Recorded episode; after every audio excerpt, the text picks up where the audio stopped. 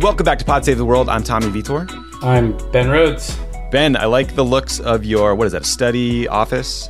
Yeah, I've got a new bookshelf just in time for the coronavirus. Fantastic. So a little cozy in here. Well, I wish we were in the studio together, but I'm glad we can still do this. Today, we're going to go through all the latest that's happening internationally in terms of the response to the coronavirus. Uh, we'll start with a major lockdown in the United Kingdom, in India, and potentially some signs of hope in Italy. Uh, we'll also talk about how the virus is impacting U.S. relations with North Korea and Iran, and how authoritarian leaders are using the coronavirus to grab more power. Uh, we'll also get into why Mike Pompeo went to Afghanistan and some non coronavirus news, and how China is trying to spin their response into a PR coup. Uh, and then we're going to be joined by Ambassador Susan Rice, former National Security Advisor to President Obama. She had firsthand experience managing uh, the Ebola crisis in 2014 and all sorts of other international problems. Uh, she has some some tough words uh, for the Trump administration response. Is that fair, Ben? Yeah, it's not tough love either, Tommy. It's not tough love. Book. It's uh, it's it's just tough, I think. Yeah, it's just tough. By the way, her book is great, Tough Love. She talks all about how she managed Ebola crisis. Uh, real quick before we get into the news, so I think all of us are like heartbroken about all the people who are being impacted by the coronavirus, all the small businesses, uh, waiters, healthcare workers.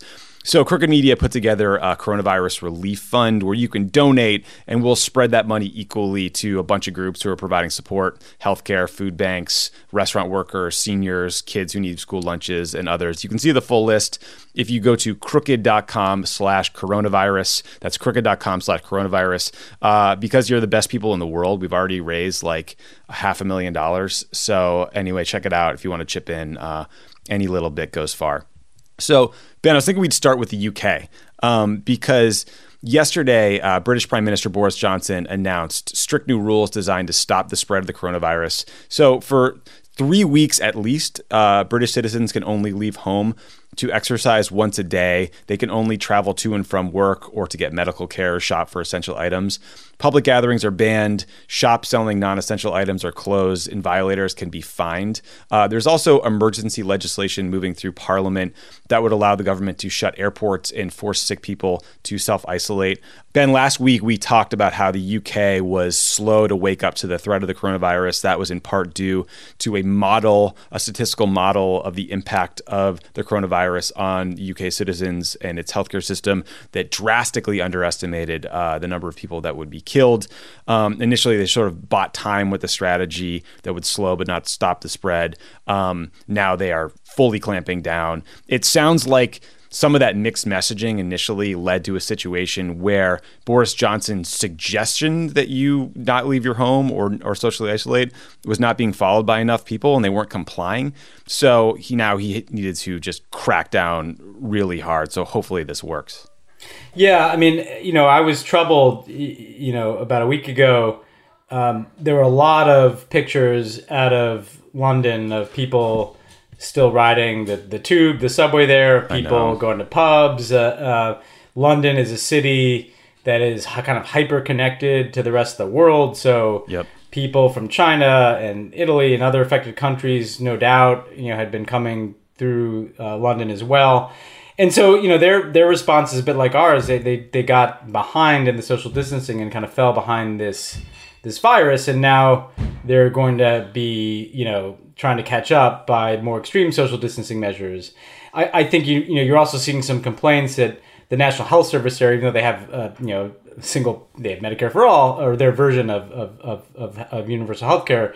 Um, has been squeezed a bit by austerity uh, Yep. measures that have been in place for like a decade. So they also might have some shortfalls, um, like the kinds we're seeing here, uh, around certain healthcare equipment. Um, so uh, we'll be thinking about all the all the worldos out there in the UK, um, and it'll be interesting on the back end of this. You know, uh, they'll be navigating this, you know, in a Brexit context, which um, on the one hand, you know, I guess presumably there's less easy freedom of movement of people, but like I said, you doesn't mean that the UK is walled off from the world. On the other hand, the economic shock, you know, be interesting to see if it's more difficult for the UK to recover outside of the EU trade bloc too. So, you know, lots to watch in all these countries about how the major kind of geopolitical moves that they've been doing uh, affect in some way or another uh, the way they bounce back, not just uh, from the health crisis, but ultimately from the economic crisis too. Yeah.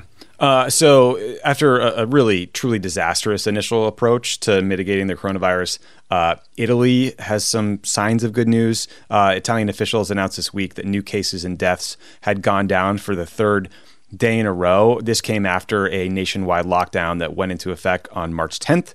Uh, but you know, in the interim, it's been horrific. Well over 60,000 confirmed cases, more than 6,000 deaths in Italy alone. Um, hopefully, hopefully, this trend is part of a, a broader downward trajectory that will continue uh, because Italy's healthcare system has just been totally overwhelmed. And I wanted to mention both the UK and Italy because Trump, our president, and I don't want to wallow in Trump news today, but uh, the the UK and Italian experiences are instructive. Trump's new talking point is that the coronavirus cannot be worse than the problem itself. The cure can't be worse than the problem itself, and you're seeing that repeated all over Fox and right wing Twitter. Um, it sounds reasonable, maybe, but I think the UK and Italy show what will happen if you take half measures. I mean, self quarantining for a month, as you and I are doing right now, that doesn't mean you're immune in six months. Like we don't even know if if getting the virus makes you immune. We hope so, but we don't know for sure. But Trump is basically suggesting that we could reopen the economy because old people and those with pre-existing conditions would, I guess, quarantine themselves uh, in perpetuity or until there's a vaccine in 18 months, while the rest of us go back to normal. And like, I, I get the instinct to want to do that, but how do you really help an at risk population fully avoid the rest of the country? I mean, they need food, they need medical care, they need services, they need human contact, right? And so I'm not an epidemiologist, nor are you, but like, you know, the ones we listen to say that what Trump is proposing is a recipe for disaster. It's a recipe for what was happening in Italy when it comes to stopping the virus. And frankly, it's highly unlikely to fix the economy since, like, I don't know about you, Ben, but if Trump half opens up the country, and again, logistically, I don't know how he would do that, I'm going to continue to socially isolate, right? Like, uh, people aren't going to go to the movies or restaurants. Like, Washington, D.C. is addicted to deciding that the right answer is some middle ground between, like, two partisan positions, but I don't yeah. think the viruses uh, share that take. Yeah, yeah, no, no. The, I mean, I, I, I think that what's so useful about this is that if you really want to understand the nature of the challenge, it's very instructive to look at other countries' experiences. And we talked a bit last time about how if you look at South Korea and Germany, you can see how mass testing can help you contain uh, the outbreak uh, we most closely resemble Italy's curve, right? So if you look at the the respective curves of different countries that have had uh, a presence of uh, COVID nineteen, you know, we have followed the Italian pattern because Italy and the United States did not get in front of this. Our governments are the ones that fell the farthest behind, and in Italy, that that's not entirely surprising. Italy's got a notoriously kind of uh, unstable government, not just now, but over the last several decades, they average like a government almost every year. Um, and so they're, they're not used to having strong centralized messaging from their governments. And it took kind of the, the, the scare of the healthcare system getting overwhelmed to put this extreme social distancing really into effect. Mm-hmm. And now you're seeing a slowing of, of uh, this disease. Um, and again, what that suggests is you can't, you know, you can't dramatically bend the curve through social distancing alone. You need the kind of testing the South Korea's had, but you can bend the curve and you can save a lot of lives. And the idea that once you do that for a few days, because we've been at this for two three weeks, like we can all just go back to normal again is literally insane. you know, yeah. like again, you don't need to be an epidemiologist to know that like the disease didn't disappear because fewer of us got it because we were social distancing. And if we don't sustain some form of social distancing and extra precaution, there's nothing to stop this from kind of roaring back. And, and so I do think people should look at the Italian example and, and kind of consistently, if you want to measure the effectiveness of our government, just look at the experience, uh, our experience in this country of coronavirus and measure it against China and South Korea and Germany and Italy and Spain and the other countries that are dealing with this. If you do that, you'll see what works and what doesn't, and and you also see why a lot of the stuff Trump says is totally not borne out by the facts of what's happened in other places. Yeah, we have data. We should use it. Um, the other major news I saw uh, today was Indian Prime Minister Narendra Modi announced a total lockdown of India, of the whole country for 21 days. Um, so far, India does not have a lot of reported uh, coronavirus cases, but they've only tested 15,000 people, which is a drop in the bucket. Um, ben, you know, I, I, worry about how this will work in practice, given how many people live at or below the poverty line in India. Uh, but in terms of you know stopping the transmission of the virus, I, I pray that it'll save a lot of people. But it, it just it was one of those headlines I read that just my jaw dropped. And to step back for a second, I mean, one leader just ordered 1.3 billion people, one sixth of the world's population, to not leave their homes for three weeks. Like that is how much the world has changed because of this virus.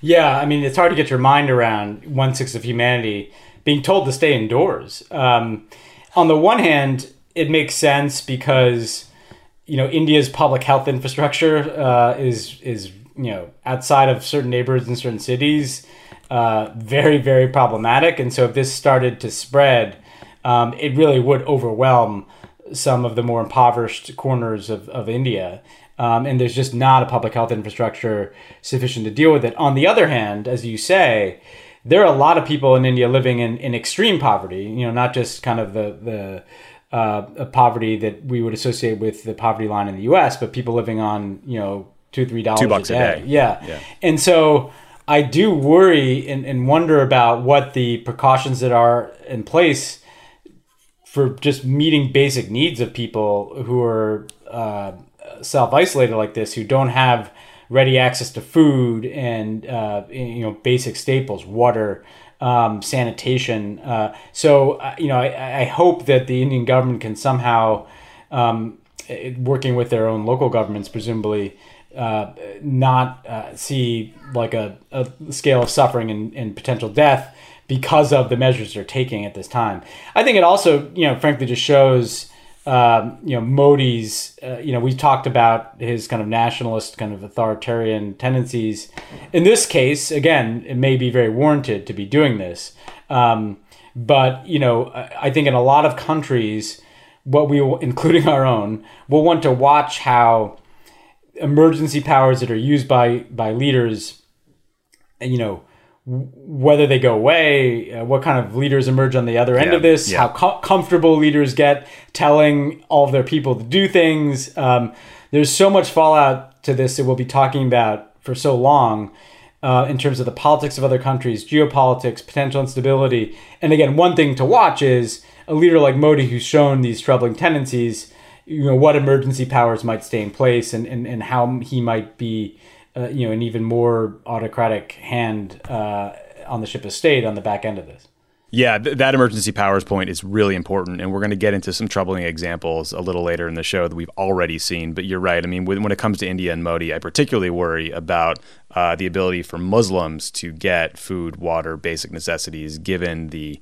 you know, incredible, horrific, you know, nationalism and riots against Muslim citizens that we've seen recently. Yeah, will will there be bias against Muslims? Like, yeah. let's say they are providing stuff. You know, is it going to go to Hindu neighborhoods, not Muslims? That's the kind of thing. Yeah, I'd look for. Yeah. Uh, let's talk about North Korea for a minute. Um, I was happy to read that President Trump sent a letter to Kim Jong Un offering North Korea help fighting the coronavirus. Um, interestingly, uh, Kim Jong Un's sister replied to Trump's request in a public statement. I don't know that I've seen that happen before. She basically thanked him for the letter, but still wouldn't commit to resuming talks about uh, North Korea's nuclear program or relations generally, which, by the way, is still a massive existential threat to the world, just kind of looming out there. But we've forgotten about all those because it's all coronavirus. So I digress.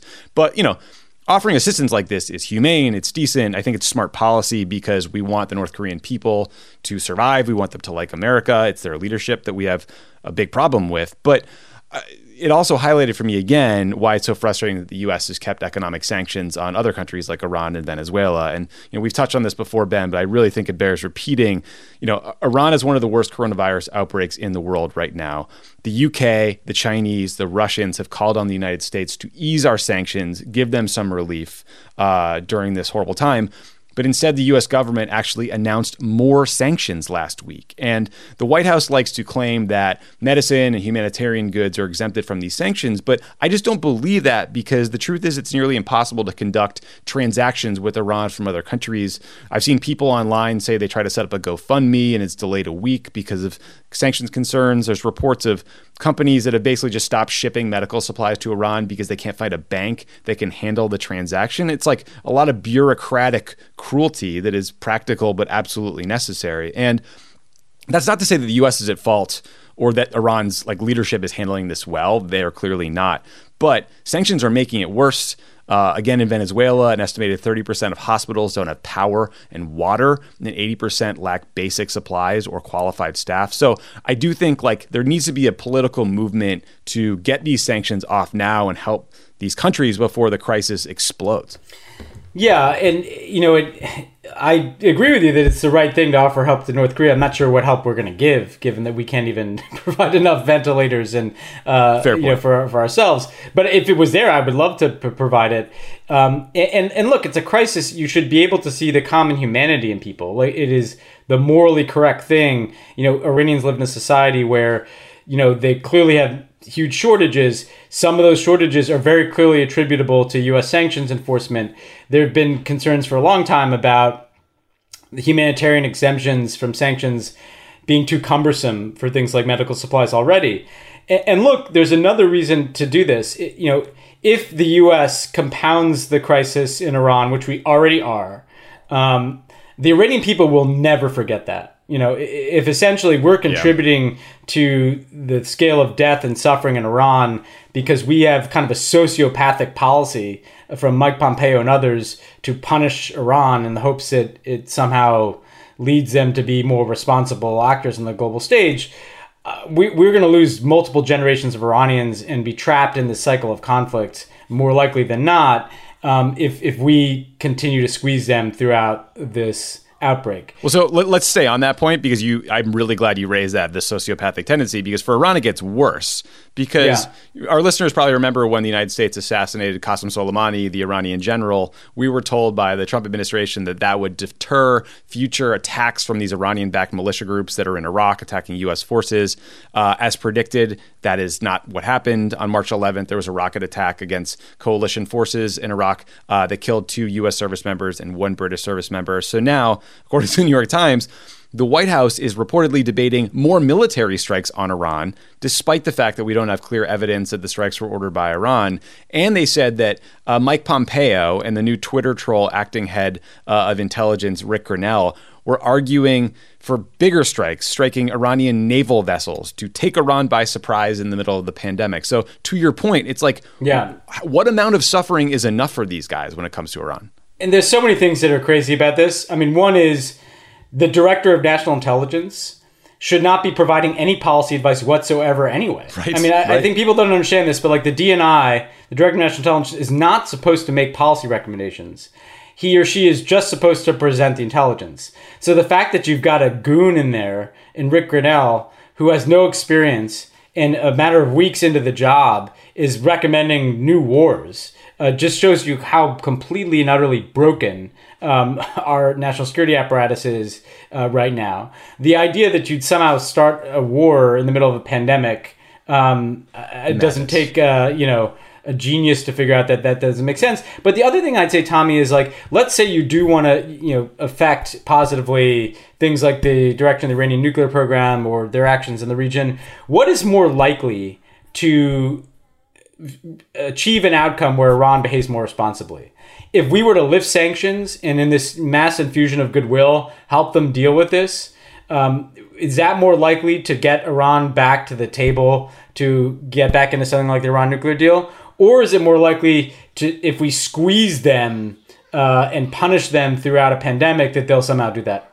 Obviously, if we squeeze and try to punish Iran through a pandemic, I think that they're going to be more hostile to the United States. Yeah. And more likely to develop a nuclear weapon and right. more likely to engage in attacks. So even if you eh, put aside the moral concerns and humanitarian concerns, just as a matter of what you're trying to achieve, of course it would follow that you have a better chance of drawing somebody back into diplomacy through a gesture of humanitarian relief than you would by essentially literally kicking somebody in the face where they're down.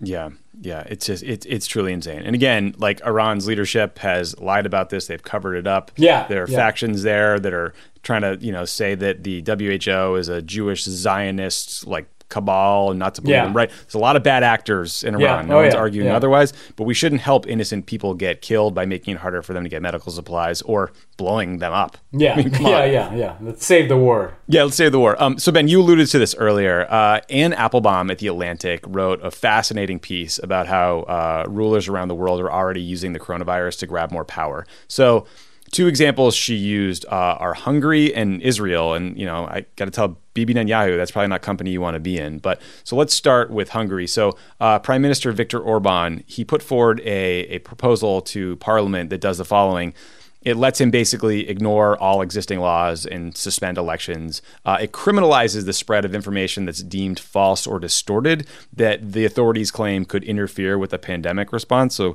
really a big catch all there. And it says they can quarantine anyone indefinitely. So, you know, if this passes, which it probably will, it basically makes him an absolute dictator.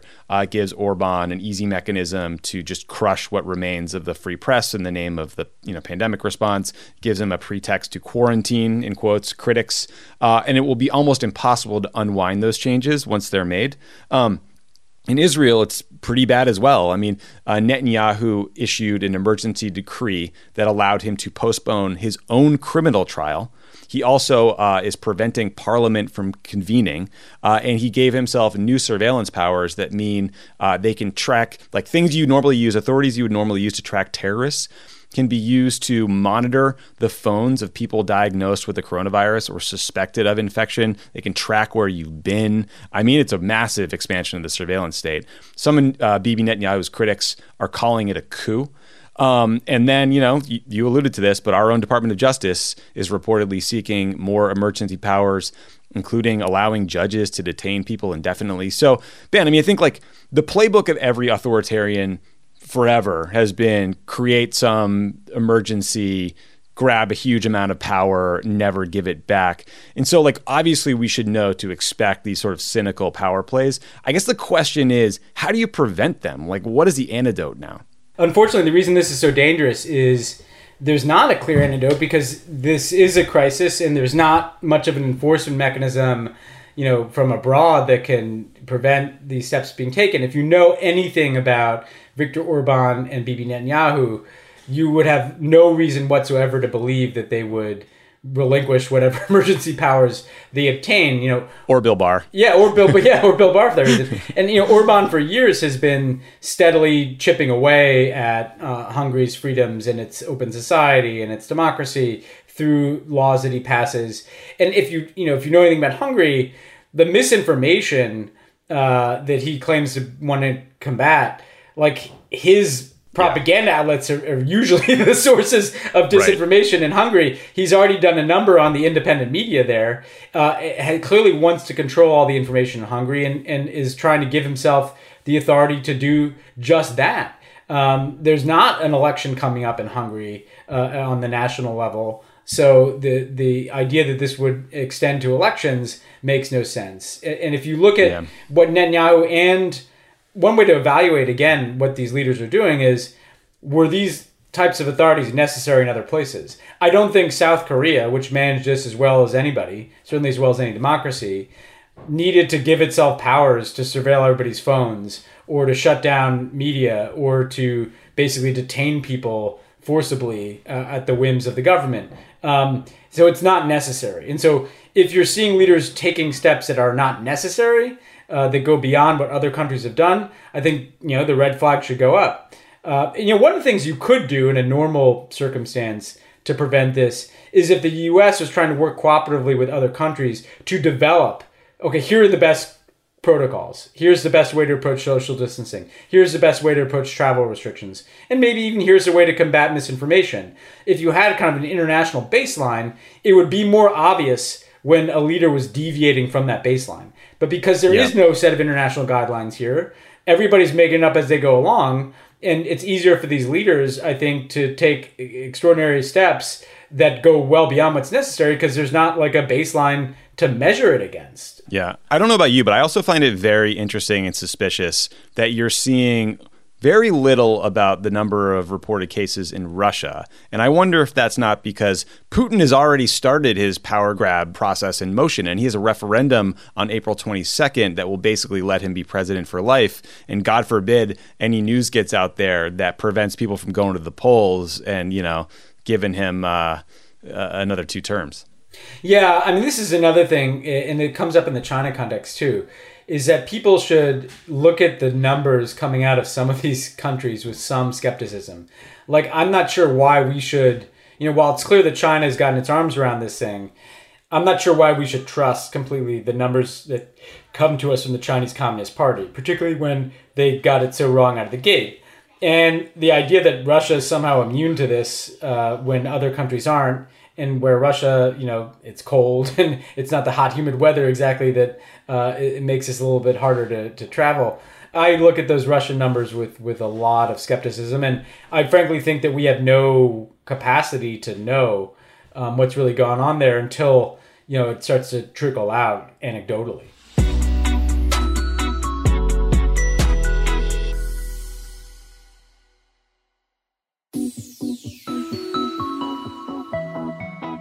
Okay, some non corona news. So I was surprised to see uh, Secretary of State Mike Pompeo make a surprise trip over to Afghanistan in the middle of all this. He was reportedly trying to resolve this ongoing political crisis between President Ashraf Ghani and his chief political rival, Abdullah Abdullah. We've talked about this before on the show. There's been a, a political deadlock since the election in September. Um, it is destabilizing the whole country. Pompeo was unable to resolve it, and he released a statement when he got back that said, quote, uh, the impasse harmed U.S.-Afghan relations and sadly dishonors those Afghan, American, and coalition partners who have sacrificed their lives and treasure in the struggle to build a new future for this country. End quote. Uh, pretty tough quote there. He also announced uh, or threatened, really, to slash a billion dollars in U.S. aid to Afghanistan. So, I mean, that kind of you know jerked my head back. So I, I get how big this political crisis is, right? I mean, if we don't resolve this political crisis, there's no way there will ever be stability uh, in Afghanistan. It seems unlikely that uh, Afghan Taliban talks will ever resume. Meanwhile, U.S. troops are preparing to leave, and the government is just paralyzed. But I don't know, man. Slashing aid in the middle of a pandemic and like threatening these guys on the way out doesn't seem like the best way to resolve it. Yeah, we so we had the exact same issue in 2014.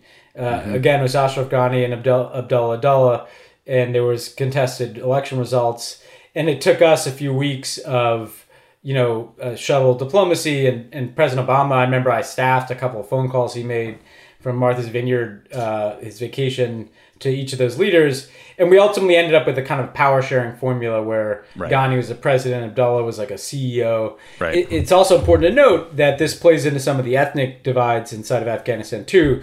You know, uh, because Ashraf Ghani is from the majority Pashtun ethnicity and Abdullah Abdullah is part Tajik, uh, and so some of the minority ethnic groups have kind of supported him.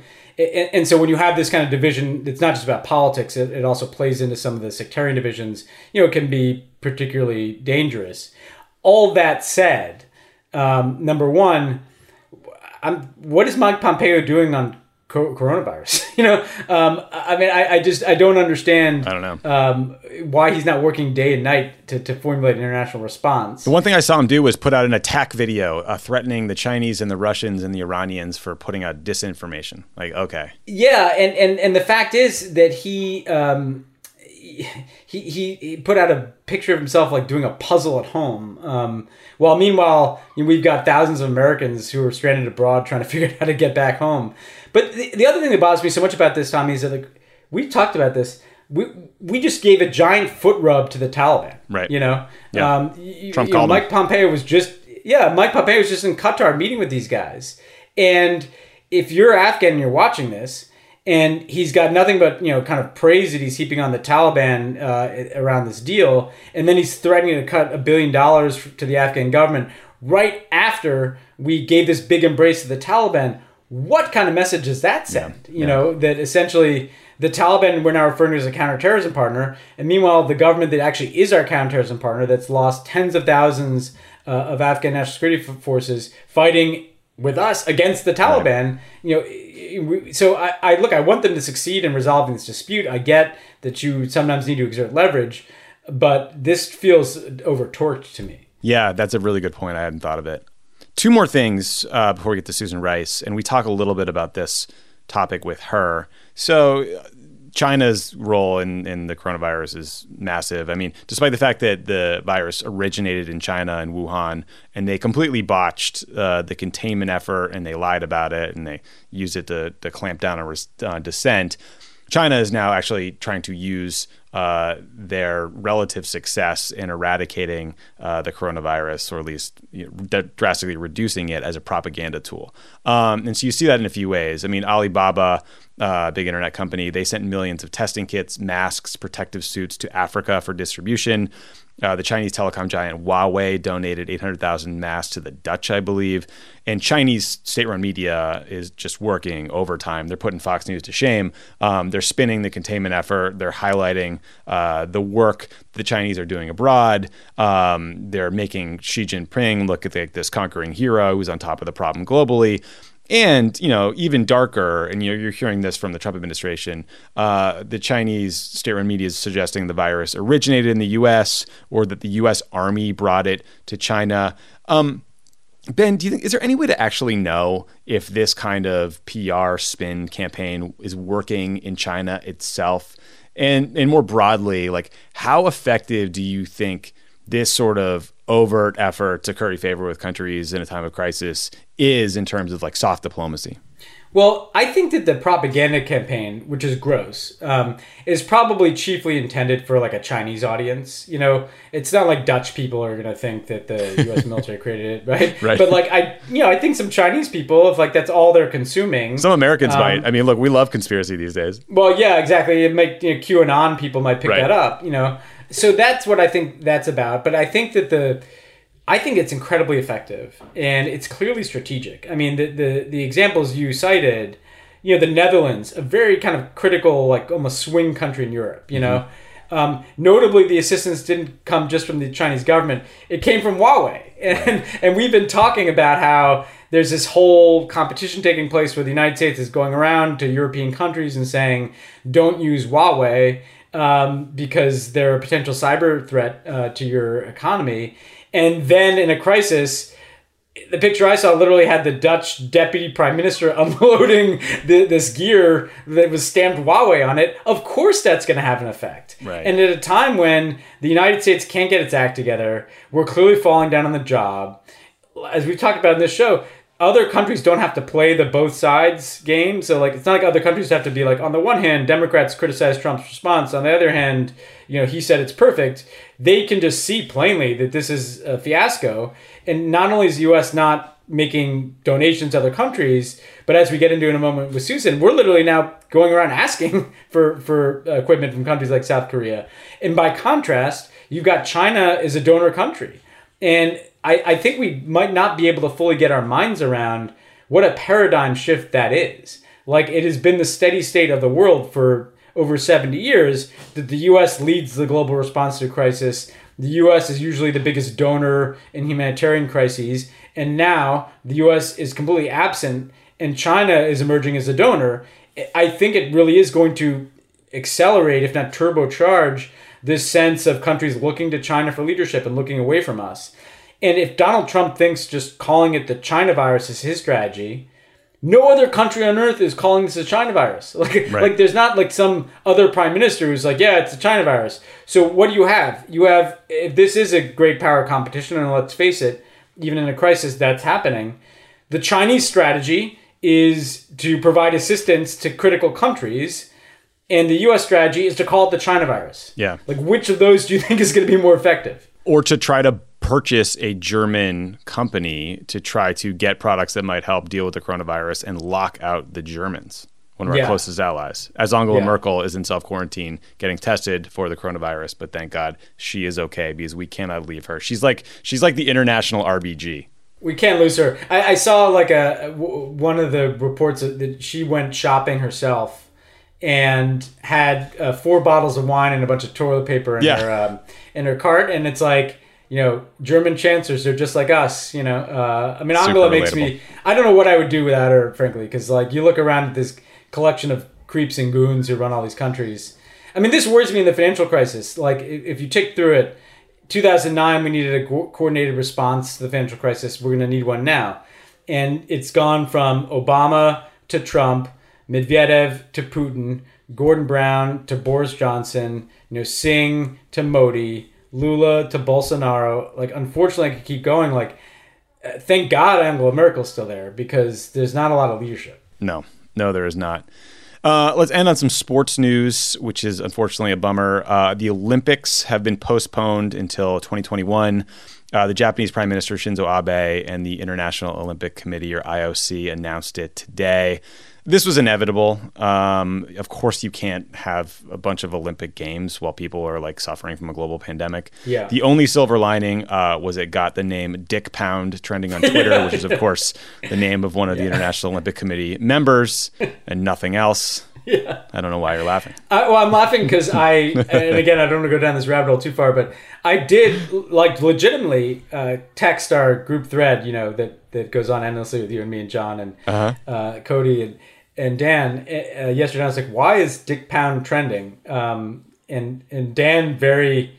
Uh, with absolutely no humor associated whatsoever, uh, communicate what happened. I will say, Japan has already taken a big hit economically, and Yeah. I can't imagine how much they kind of modeled and projected, you know, their their tourism industry and all this infrastructure they built around the revenue from these Olympics.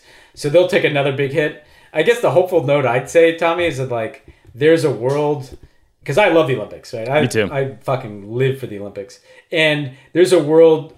And by the way, if I don't get to see Simone Biles in the Olympics uh, at some point, I'll, I'd be very upset. But there's a world in December 2021 where Donald Trump is no longer president and we're through this disease and we all get to watch the Olympics together. you know, like that's maybe that's the the target I'm going to have in mind here is that we if we handle this right cuz that's about, you know, it's about a year and a half that's when a vaccine should be uh, disseminated. So, let's maybe just kind of fantasize about the world we could inhabit uh, for the Summer Olympics 2021 in Tokyo. That's a good light at the end of the tunnel. I like that a lot. Yeah, there it is. Before we get to Susan, I wanted to ask you. Uh, so I finished uh, In the Garden of the Beasts. Again, great book. Probably not uh, what my brain needed right now, which is, you know, lots of Nazi talk. I think my next book, so I'm still reading um, a book about the transition from like Nixon through Ford and Reagan. That's great, but it's like 900 pages. So I'm like kind of swapping in and out of books. I think I'm going to read one called Rise and Kill First, which is the secret history of Israel's targeted Yeah. assassination. Yeah, I read that one. It looks amazing. Have you read it? I did, and it's it's really amazing and incredibly reported. And you know, he had all kinds of problems uh, with the Israeli government trying to block production of that book. But one of the reasons why it's frankly interesting to read is, as former Obama people, you know, they have gone through all these ethical questions around targeted killing and you know uh, not always handle them the best way. And and and and you you know they've kind of ingrained targeted killing in their security culture and that's what the book is very much about. And it makes you think about what we've done in in our system. Um, and you know it, it, it definitely makes you question whether we want to kind of keep going down the rabbit hole of uh, relying on things like drones um, so it's about it's about them but it's also about us That, I mean, that's like it's an important debate, and you know, I, I think that if people in the Obama White House or uh, in previous iterations of the Israeli government knew Yeah. that Donald Trump was an option or Bibi Netanyahu in perpetuity Yeah. was an option, maybe you think a little harder about restrictions. Um, I also hate that our politics is so ready and willing to fund the military and fund the intelligence community and uh, take out targets in the name of safety. And then you have like the lieutenant governor of uh, Texas saying that like grandma can die if it will prevent the the GDP of the country from going down a percentage point. I mean, like we've lost our fucking minds. Yeah, we yeah we gotta. Th- this is kind of like we talked a bit last time how crises expose kind of some of the cultural and social problems, and and if we're the kind of country where the second you know highest elected official in one of the biggest states can say that on television. Um, something is clearly broken and gone wrong. Um, and you're right. I mean, I think that book when I read it, you know, made me think like because uh, it was in the Trump years, exactly the question you said, which is, you know, if you wouldn't want a certain capability to be in the hands of Donald Trump, then then you know you should think twice about doing it in the first place, and um, uh, or certainly doing it at a certain scale. Yeah. I, I will tell you, I'm reading. Uh, I, I turn, you know, I finally turned to escapism here, um, and I'm reading uh, John le Carre. Uh, Tinker Tailor Soldier Spy. Oh, nice! I've, I've never read it. Le Carre. Yeah, there's this trilogy of books of, of his uh, that uh, that I'm setting out to read here. Um, that uh, that speaks to my my desire for things that are easy and digestible. I'm also looking here. Um, I'm reading a really good book um, called "Draw Your Weapons" um, by Sarah Sentilles, and it's a hard book to describe, but basically it's about it's very much about kind of um, war and it tells the story of this guy who uh, was a conscientious, conscientious objector during World War II, and it juxtaposes that against the Iraq War and Abu Ghraib and some uh, Iraq veterans that she's speaking to. It, it's it's just a very beautifully written thematic look at you know why wars happen and what they do to people and frankly why we should avoid them. Um, so draw your weapons is another cool book. Cool. We'll check it out. Uh, i watched an episode of tiger king on netflix. Super weird. People in ohio and oklahoma who own like hundreds of tigers and lions and big cats and there's some murder in there. Oh. So far one episode in pretty intense. What, what other shows you got? Because i'm we're desperate. We're casting around. We watched i can't remember you know what? I'll double back. Next episode, we'll do TV. Yeah, definitely. Yeah, yeah, yeah, yeah. We'll do shows next time. Uh, all right, buddy. Well, I don't want to end this because it's so nice to talk to a human being. Uh, yeah, yeah, yeah. But uh, when we go to, back from the break, we'll have Ambassador Susan Rice. You don't want to miss this. Yeah, this is amazing. She's managed a global pandemic response. Uh, she has doesn't mince words when it comes to talking about uh, her belief for how this one's going. And so, check it out.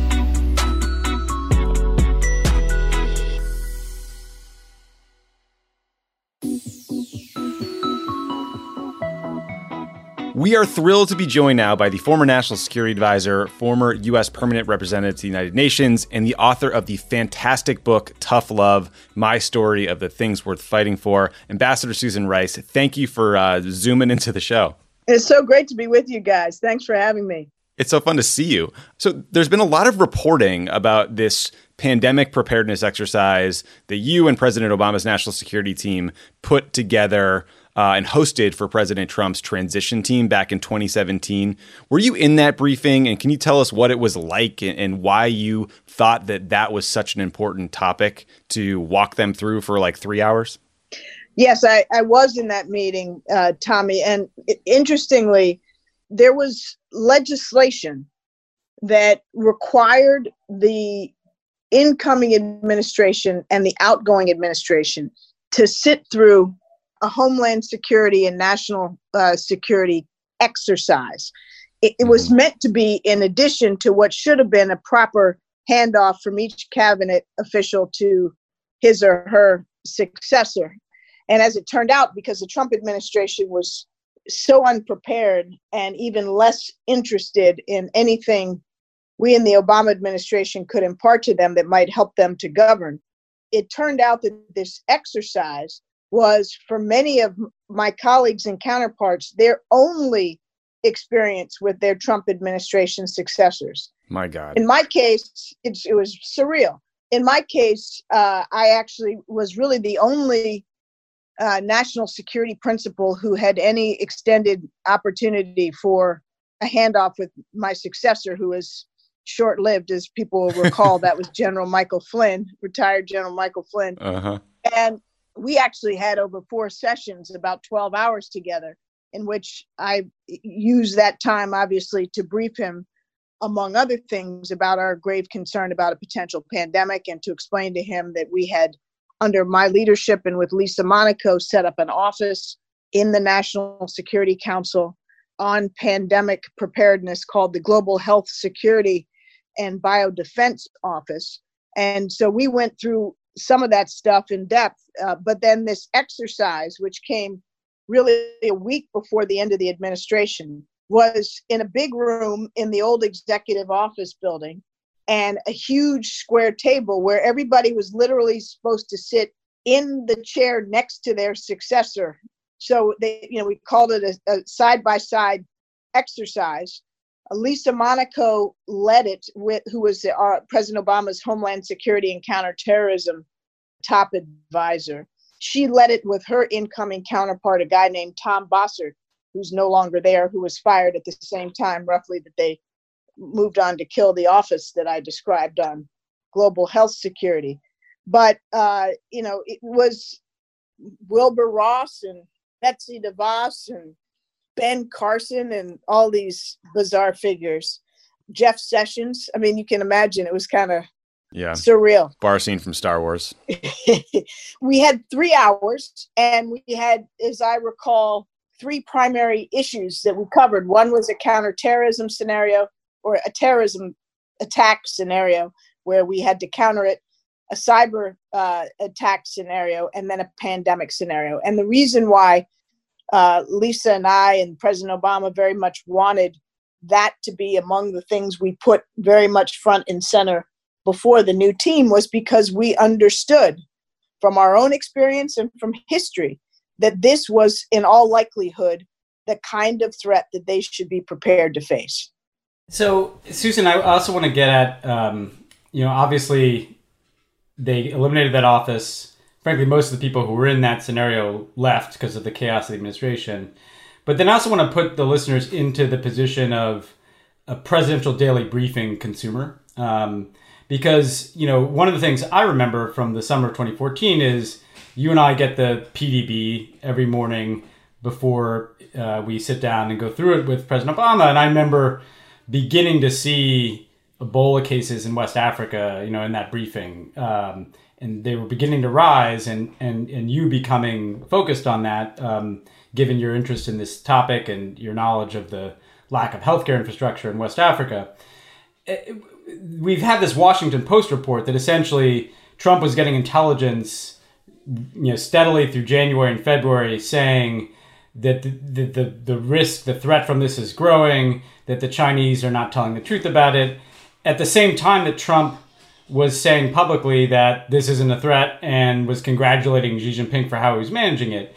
Um, I, I assume you saw that story. I mean, what is your sense of the disconnect between the information Trump was probably getting from his intelligence community and, and what he chose to say and do with that information, you know, from the perspective of someone who used to get that type of briefing every day? Ben, it's mind boggling. It's more infuriating than I can articulate. It's literally criminal negligence on the part of the President of the United States. It does not take a rocket scientist to read the intelligence briefing that you get every morning.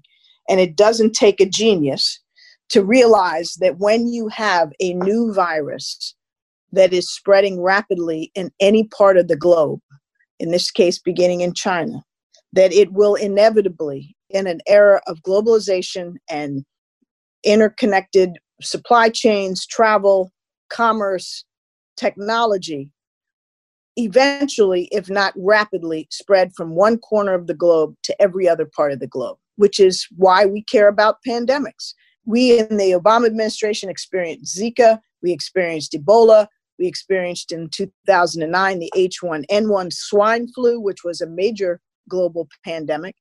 And then in the Bush administration, in the mid in the early 2000s, they experienced the H5N1 avian flu pandemic, which was extremely deadly and thankfully didn't spread to the extent that it could have.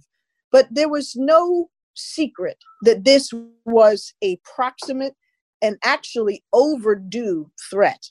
If you know anything about pandemics, you know that they come in waves and that we have been globally overdue for one on a very significant scale. I've spoken about this publicly on many occasions, going back well into my time as UN ambassador. I wrote about it in my book.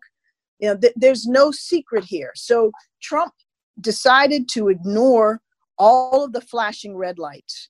Uh, he, he decided to ignore his Secretary of Health and Human Services, who was concerned early in January, and to play down this threat. I presume because he viewed it as a risk to his reelection, as a risk to the economy, as a risk to his narrative that everything is hunky dory and just stick with me. The fact of the matter is, from a public health point of view, from an economic point of view, and Trump personally, from a political point of view, would have been in much better shape had he acted early and recognized the importance of this and used the time from early January when we were first warned about it to put in place the kinds of mechanisms that would enable us to get ahead of the curve. The testing early, as soon as the WHO got the sequence of the virus in late December, early January from China, we were in a position to replicate it, just as the Germans and many others did around the world that have no problem with the volume of testing. We could have used the time from early January to ramp up and, and prepare for the absolutely predictable reality that we wouldn't have the hospital beds, we wouldn't have the ventilators, we wouldn't have the masks, we wouldn't have the other protective gear that is necessary for a crisis on this scale. Everybody who knows anything knows that our healthcare infrastructure is unprepared for a crisis of this magnitude and that it would require a massive surge and a front loaded surge to be able to cope with this before it really washed over our shores.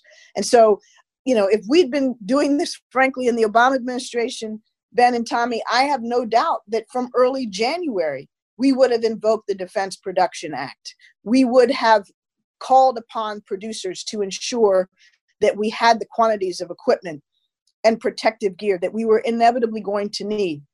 You know, we can argue about the merits of closing off flights from China. You know, the reality is, at best, that all that could do was slow the spread of the disease. It was never going to prevent it. And, you know, Trump touts it as the greatest, smartest thing he's ever done. But then how does he explain why we're in the shit show that we're in right now. You know, I'm not arguing that it was a mistake. I'm arguing that to the extent it bought us some time, we squandered that time. And the notion that this is a foreign virus and something from abroad that we can, you know, demonize and, you know, return to the yellow peril over. I mean, it's just absolutely ridiculous and offensive. And it's cost us time because it has caused our systems not to kick into gear early. It's given people a, a degree of complacency and sense of security that is not warranted in this case. It's left it to governors and mayors to determine, you know, what they ought to do rather than leading with clarity and truthfulness and, you know, calming uh, reassurance born of preparedness that, you know, we could have done. And so, forgive me for getting upset about this, but this really, really, really, really makes me angry. No, no, we're there. Well, so you mentioned the Defense uh, Production Act, and you know President Trump keeps getting pressed on why he has invoked it but not used it, and he says we don't need to because all these companies are coming to us and they're offering their services. Can you unpack a little bit what he could or should be doing with that authority? And do you buy this suggestion that oh, private industry is is doing it uh, on its own? No, I don't buy it obviously we all ought to be uh, appreciative of those companies that are stepping up and offering to do things that they wouldn't normally do. But mm-hmm. this is a major national and global crisis. We need predictably uh, the kinds of equipment and PPE and ventilators and masks that anyone with any knowledge could have foreseen. And we need it everywhere, and we need it everywhere simultaneously. And so the reason for the urgency of invoking the Defense Production Act, which frankly should have been invoked two months ago, is that it enables the government to guarantee the purchase of goods that it essentially mandates companies to manufacture in the near term. And it mm-hmm. regulates the price and it enables the government to distribute it in a fashion that is rational and equitable and doesn't pit states against each other competing for the same equipment uh, and bidding up the price. So, you know, this is not a time right. for ad hocery or simply for voluntarism. This is a crisis that is akin to the greatest crisis that our parents or grandparents ever faced in their lifetimes. And we are not bringing the degree of urgency and all the tools that are available to the federal government, to the president to bear on this crisis. And it's absolutely negligent. It's inexcusable. People are dying, and more people are going to die. Our economy will go into a deeper and longer recession, if not a complete depression, because of the delays, the negligence, the refusal to use all of the tools at administration's disposal and to use them early enough to put a dent in this. Susan, you've done a really good job, I think, of unpacking the complete breakdown in terms of what should have been done domestically to prepare the healthcare system for the inevitable uh, influx of cases. Um, then there's the international component. Um, and as you detail very well in your book, under Ebola, what made all the difference is the capacity of the U.S. to essentially set up, you know, a logistics operation in West Africa through our military, and then to to marshal an international response in which dozens of countries are contributing healthcare workers and equipment, and the U.S. is kind of driving the WHO uh, to be more effective and aggressive, and we're able to work with other countries to develop kind of travel guidelines. What what do you make of this international response that we've seen or, or lack thereof? Um, what are the kinds of things that you know that he should be doing or should have done already uh, in order to, to coordinate across borders? Because it's it's very hard to identify any real international cooperation, you know, apart from China donating some some equipment to some people. Well, let me answer that, Ben. But let me just observe something that that also I find incredible.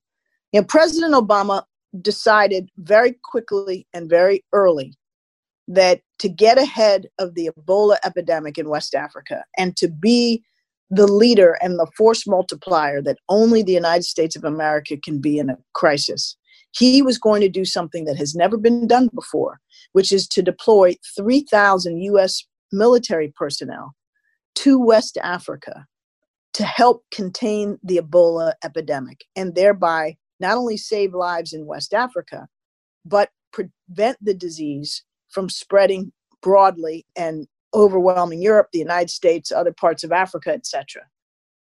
3,000 US military personnel. Now, they were not there to treat Ebola victims.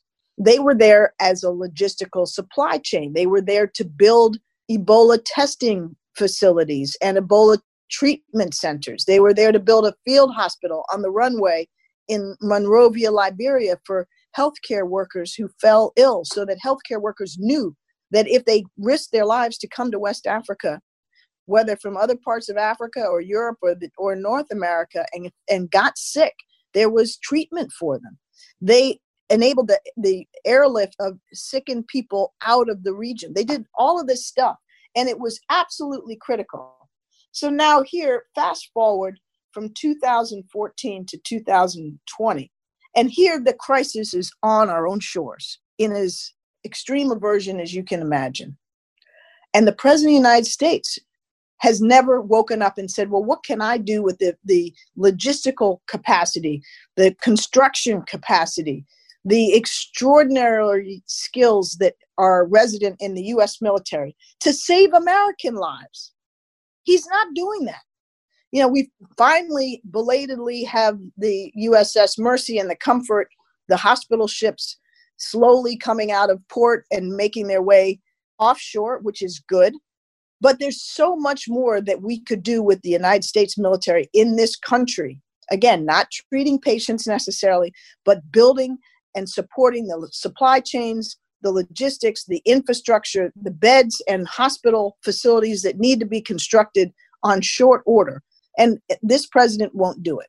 So I realize I digress, but I it just strikes me as extraordinary that you know what's easily done to help people abroad is inconceivable somehow to this president here at home.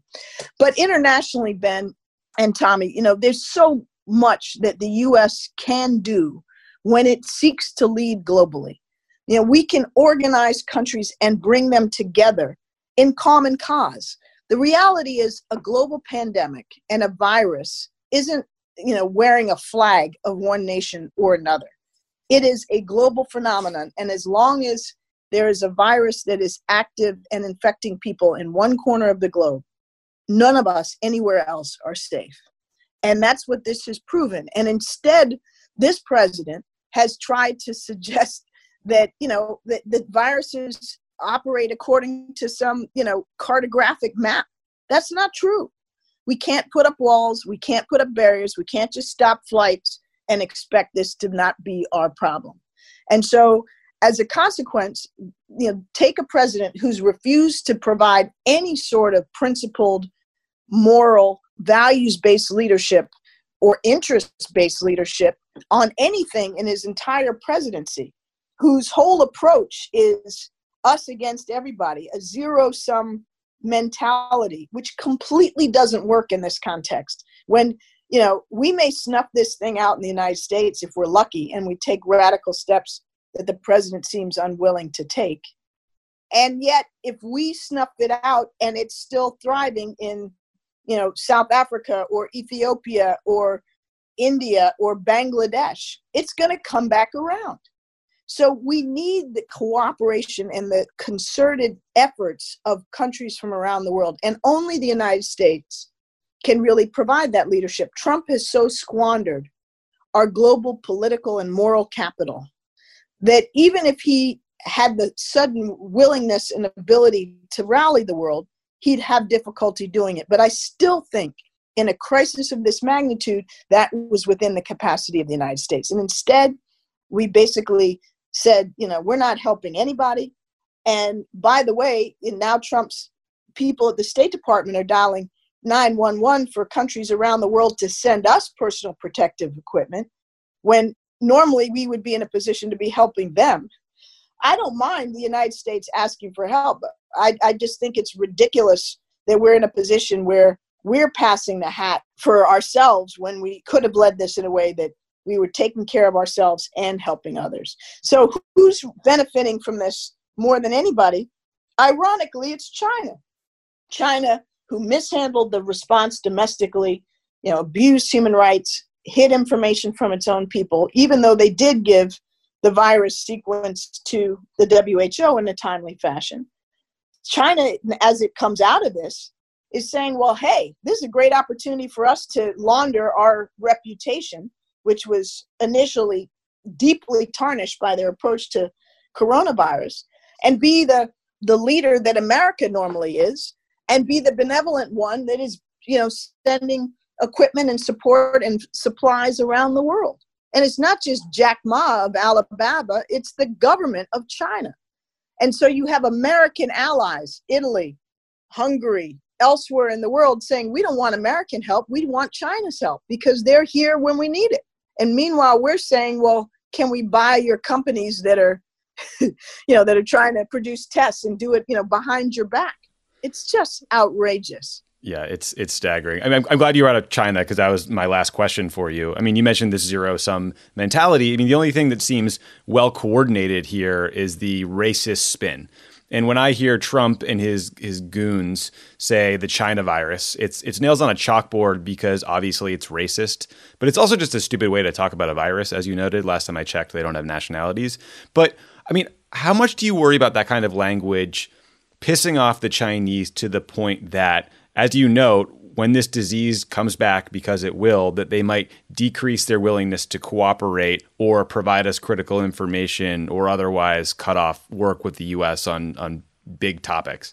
Well, it worries me on so many levels. I mean, in the first instance, it worries me because, you know, this is part of a pattern that Trump has employed from before he became president. He demonizes every group of color in this country Latinos, African Americans, Muslims, you know, now Asian Americans. You just go down the list and he denigrates them, he demonizes them, and he targets them. And he makes us all more vulnerable. Now there are Asian Americans who, you know, are constantly plagued by bigoted actions and statements as they walk down the street trying to mind their own business. It's absolutely unconscionable. And for the president to get up and you know from the briefing room and say oh i'm so sorry that to hear that you know our asian american community is having some difficulties well they're all difficulties that he helped create by his bigotry. And so it's just, it's absolutely awful. And it's part of a pattern. And frankly, you know, none of us should allow him to get away with it because the reality is it's not going to be just African Americans or Asian Americans. It's anybody when it's convenient for him to employ his us against them rhetoric and mindset to stoke his base. Now, the international implications are also grave. I mean, it, look, China deserves its share of the blame for how it handled this domestically, and nobody should let them out of that. But the fact is, we have not managed this well domestically either, and we have done it through a prism of race baiting. You know, the 2009 swine flu pandemic, which swept the globe and killed many more people abroad than it killed here in, in the US, originated in North America, Mexico, and the United States. And, you know, the, the notion that, you know, we can label viruses and blame them on a, a people or a race is not only com- completely factually inaccurate, it's totally counterproductive. Because A, what goes around comes around, and B, you know, we are all in this together, and we're not going to get out of this with you know one country on its own. So we need the cooperation in getting ahead of this and and behind this virus, this pandemic of the Chinese, but also of many other countries around the world. And you know, we have just wasted, pissed away so much of our global standing, goodwill, moral authority, leadership, and it's going to be exceedingly hard to recoup. And every day Trump gets up there and starts talking about, you know, the Chinese virus. He's just digging us deeper and deeper. Yeah. Well, uh, Susan, I think I can speak for our entire audience uh, when I say we wish you were in charge of this response. But, yeah, you know, yeah, totally. if people want to learn more about how you managed it, uh, the Ebola crisis, they should buy Tough Love, My Story of the Things Worth Fighting For. Uh, everyone has a little more free time these days to read a book. It's a great option. So thank you for doing the show and for everything uh, you did for the country. Thank you both, Tommy and Ben. It's always great to be with you guys. All right, that's it for uh, Pod Save the World this week. Thanks everybody for tuning in, and uh, we'll see you next week. Pod Save the World is a product of Crooked Media. The executive producer is Michael Martinez. Our assistant producer is Jordan Waller. It's mixed and edited by Chris Basil. Kyle Seglin is our sound engineer. Special thanks to our digital team, Elijah Cone, Nar Melkonian, and Milo Kim, who film and share our episodes as videos every week.